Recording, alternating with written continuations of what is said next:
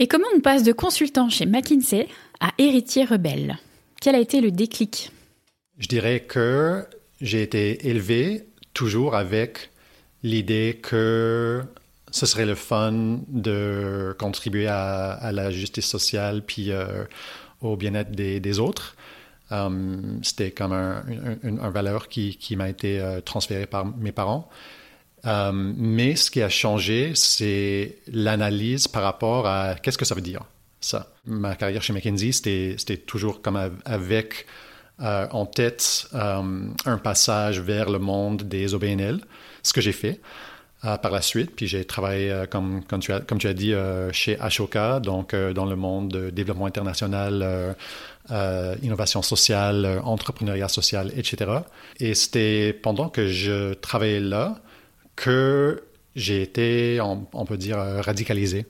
Donc, il y a un livre qui s'est sorti, qui est sorti en 2010, je pense, qui s'appelle The Revolution Will Not Be Funded. Et c'est un livre qui a popularisé l'idée du Non-Profit Industrial Complex, donc euh, le, complexe charitable industriel. Une idée qui, euh, qui est inspirée par euh, l'idée du complexe militaro-industriel aux États-Unis, qui parle de la relation entre le, militaire, le gouvernement et l'industrie aux États-Unis, puis la circulation de ressources entre ces trois entités pour euh, ben, faire des mauvaises choses.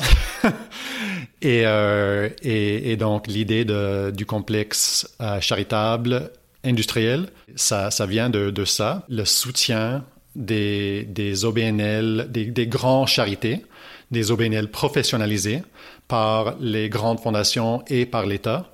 fait en sorte que les personnes qui cherchent à créer du changement social à travers des stratégies moins institutionnalisées, euh, des stratégies plus grassroots, des stratégies plus confrontantes, ont beaucoup plus de mal à trouver des ressources parce que genre le, récit de comment comment créer le changement social est, très bien inscrit dans euh, dans ces, pratiques de, des OBNL euh, très très grands et professionnalisés et ça crée aussi un, phénomène de, de brain drain. Alors, les, les, les leaders des, des, des mouvements euh, grassroots, des mouvements sociaux grassroots, sont souvent euh, poussés à prendre des emplois dans les OBNL pour, euh, ben, toucher à des, ressources pour, bien vivre. Et ces organismes-là poursuivent des stratégies euh, apolitiques pour, le changement social et marginalisent en fait les groupes qui poursuivent des stratégies plus politisées. J'ai lu tout ça, puis j'en ai parlé avec des amis et j'étais comme, oh wow, ok, c'est moi-même. Je, je, fais partie de ce complexe-là.